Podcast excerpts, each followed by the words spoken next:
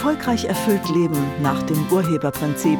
Ein Podcast von Diplompsychologin und Urhebercoach Kedo Rittershofer im Gespräch mit der Hörfunkjournalistin Anne Siegel.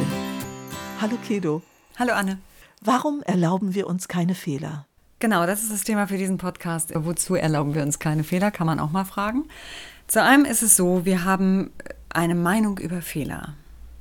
Wir haben eine Meinung über Fehler, weil einen Fehler zu machen nehmen die meisten Menschen persönlich. Sie glauben, es liegt an ihnen. Und in dem Moment heißt es irgendwas über mich, wenn ich einen Fehler gemacht habe. Also ich bin irgendwie schlecht oder ich bin böse oder ich bin nicht gut genug oder so. Und das wollen wir vermeiden. Und deshalb ist es dann so, dass wir natürlich den Auslöser vermeiden wollen, dass jemand sowas überhaupt denken kann. Als Kinder ist es so, dass wir keinerlei Wertung haben, weil Fehler als solches gibt es gar nicht. Interessant, dass du das sagst, weil ich wollte dich gerade fragen, wie definieren wir denn überhaupt einen Fehler? Und bestimmt in unterschiedlichen Kulturen sind Fehler auch nicht identisch. Ja, weil äh, Fehler ist erstmal, Fehler ist eine Interpretation. Was man als Fehler bezeichnet, ist sehr individuell und auch sehr unterschiedlich. Für einige ist es zum Beispiel in anderen Ländern ein Fehler, wenn man die Fußsohle zeigt. Das ist bei uns eher egal. Bestimmte Umgangsformen sind bei uns in Ordnung und in anderen Ländern wären das Fehler. Und daran merkst du schon, dass ein Fehler keine Wahrheit ist, sondern eine Interpretation über ein Ergebnis. Du hast irgendein Ergebnis und darüber sagen wir dann im Nachhinein, das sei ein Fehler. Das sind meistens Ergebnisse, die uns nicht gefallen. Wie zum Beispiel, wenn ich auf die heiße Herdplatte fasse. Ich fasse auf die heiße Herdplatte, dann sagen die meisten Menschen, das war ein Fehler. Nein, das war's nicht. Das war erstmal eine Erfahrung. Und aus dieser Erfahrung hast du etwas gelernt, nämlich was es bedeutet, wenn dein Körper mit heiß in Kontakt kommt und dass es günstig ist, das zu vermeiden. Also ab dem Moment hast du wirklich was gelernt. Das bedeutet, Fehler sind wie Umwege, sie erhöhen die Ortskenntnis. Oder sie sind dazu da, dass du etwas dazulernst. Du entwickelst dich weiter nur dadurch, dass du Sachen machst, die nicht funktionieren. Fürs Überleben oder für ein bestimmtes Ergebnis, was du haben willst. Diese Erfahrung gilt es auch, sich zu erlauben, die zu machen. Wenn du anfängst, dir Fehler zu verbieten, dann schränkst du deine gesamte Lernfähigkeit ein. Dann schränkst du auch deine Kreativität ein. Kinder sind nur deshalb so wahnsinnig lernfähig. Sie lernen innerhalb der ersten drei Jahre mindestens eine, wenn nicht sogar zwei komplette Sprachen. Sie lernen ihren Körper komplett zu benutzen. Sie lernen äh, zu malen. Sie lernen irgendwie zu spielen, sich auszudrücken und, und, und. Sie lernen unfassbar viel in den ersten drei Jahren. Einfach nur deshalb, weil sie nichts bewerten und schon mal gar nichts als Fehler. Wenn die laufen lernen und die fallen hin, dann sagen die ja nicht, oh, das war ein Fehler und nein, ich bin bestimmt nicht gut genug. Die fallen hin und dann vielleicht weinen die, weil es gerade wehgetan hat oder weil sie sich ärgern. Aber dann stehen die wieder auf und dann laufen die halt weiter. Okay, so lernen sie. Das hat nicht funktioniert fürs Laufen, bis sie auch irgendwann merken, der Kopf gibt vor die Geschwindigkeit. Je weiter ich den Kopf nach vorne mache, desto schneller werde ich. Wenn ich ihn nach hinten halte, geht es wieder nach hinten. Das heißt, die Bewegung wird durch den Kopf bestimmt und das muss ein Kind erstmal lernen. Und das tut es durch Erfahrung. Und wenn wir uns das nicht mehr erlauben, ist das, wie gesagt, für unsere Kreativität und für unseren Lernen sehr ungünstig.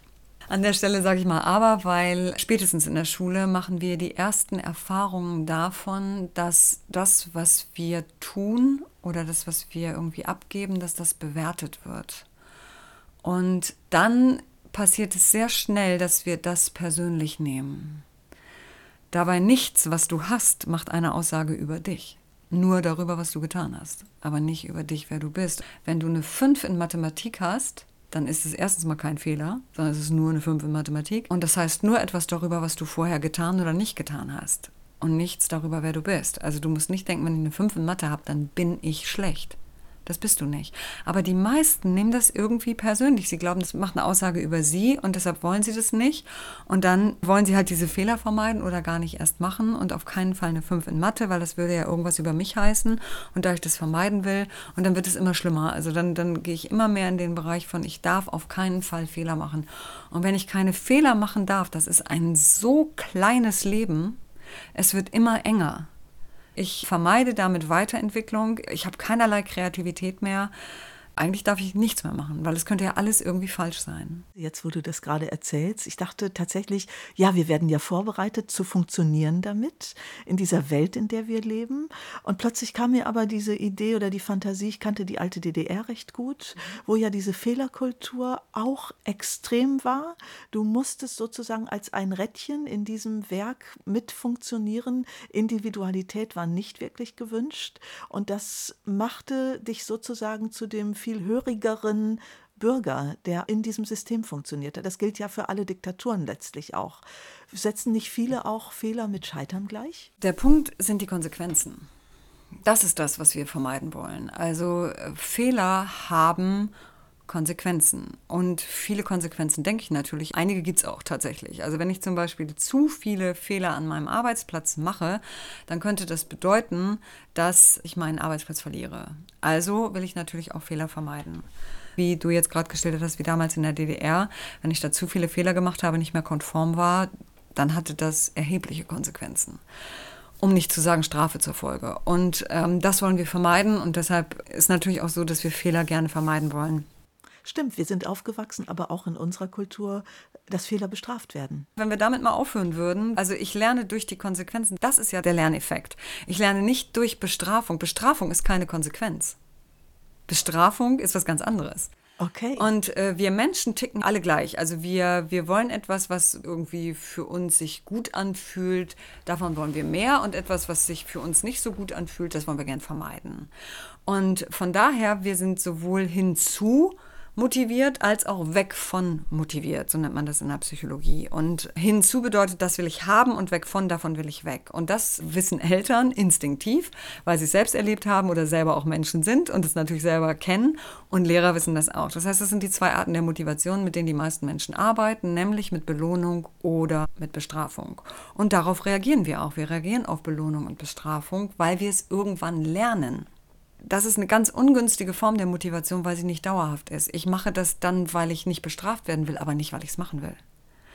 Ja, ich, oder ich mache das dann, weil ich die Belohnung haben will, aber nicht, weil ich es machen will. Und günstiger wäre zu sagen, was daran magst du denn nicht? Oder was an Mathematik ist für dich die Schwierigkeit? Und nicht zu sagen, ja, wenn du ja das nächste Mal eine 5 schreibst, dann kriegst du aber kein Taschengeld oder dann hau ich dich windelweich, Gott sei Dank darf man das nicht mehr. Oder was auch immer als Strafe angedroht wird, in der Hoffnung, dass das Kind auch reagiert und dann endlich tut, was ich von ihm will oder was die Gesellschaft von ihm verlangt. Und wie gesagt, kein Mensch ist böse. Menschen sind großartige Wesen und sie sind absolut lernfähig und sie lernen gerne das, was sie lernen wollen. Und wenn ich etwas nicht lernen will, wieso muss ich das lernen? Und mit Bestrafung werde ich es dann auch nicht lernen, weil ich will es ja nicht lernen. Und wenn ich belohnt werde, nochmal, dann mache ich das für die Belohnung. Wenn Eltern mit Belohnung arbeiten, ich nehme jetzt mal Eltern, aber auch auf der Arbeit ist es das Gleiche, weil auch Eltern sind übrigens Führungskräfte. Wenn ich mit Kindern bin und ich motiviere sie über Belohnung und Bestrafung oder sagen wir mal über Belohnung, dann muss die Belohnung immer größer werden. Wenn du dein Zimmer aufräumst, kriegst du von mir zwei Euro. Das funktioniert vielleicht mit einem Fünfjährigen oder einem Achtjährigen. Aber wenn der spätestens wenn der zehn ist, sagt er, nö, zwei Euro reichen nicht mehr. Hier, lass mal einen Zehner rüberwachsen. Na, und irgendwann sagt er, du, nee, komm, unterm Fuffi mache ich hier gar nichts. Also du musst immer mehr geben und immer mehr, wenn du mit Belohnung arbeitest. Oder wenn du mit Strafung arbeitest, dann musst du diesen Druck dauerhaft halten, weil da kommt dieses Sprichwort her, ist die Katze aus dem Haus, tanzen die Mäuse auf dem Tisch.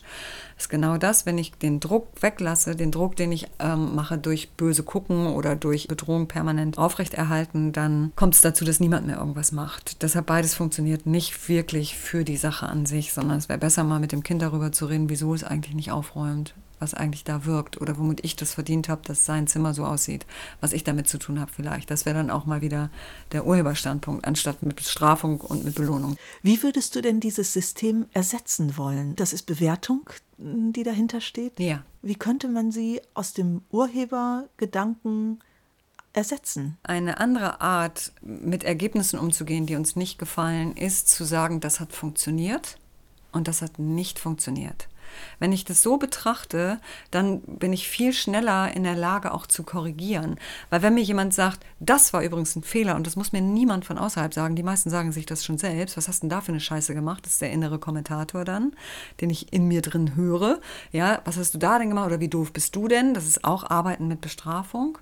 Beispielsweise, was wir selbst mit uns machen, in der Hoffnung, dass uns das nie wieder passiert, reden wir uns ein, wie doof das war, anstatt zu sagen, das hat nicht funktioniert, das reicht schon. Das hat nicht funktioniert fürs Ergebnis.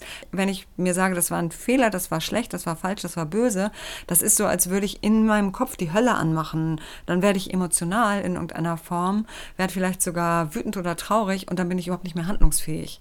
Anstatt zu sagen, das hat nicht funktioniert, dann bleibe ich handlungsfähig. Das hat nicht funktioniert, was mache ich jetzt? Also ich kann sofort korrigieren, anstatt in, in eine innerliche Hölle zu gehen, in der ich mich noch mehr runtermache und mich selbst geißele und auspeitsche oder so. Das ist so dysfunktional. Ich lade Menschen ein, nur noch zu sagen, das funktioniert und das funktioniert nicht. Das ist ein toller Gedanke, finde ich übrigens. Ich denke gerade an die armen Menschen, die Prüfungsangst haben. Gäbe es keine Fehler, gäbe es wahrscheinlich auch keine Prüfungsangst. Ganz genau. Und nochmal, Fehler gibt es nicht. Also von daher kannst du aufhören, Angst zu haben.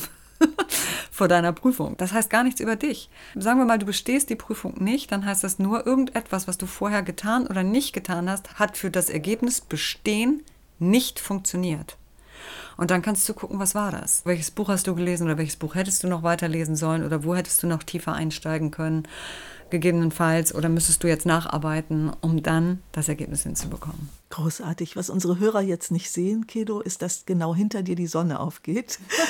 ja, und ich gerade eine echte Erkenntnis hatte. Das Leben ohne Fehler ist leichter. Ja. Ich danke dir sehr dafür. Ich danke dir.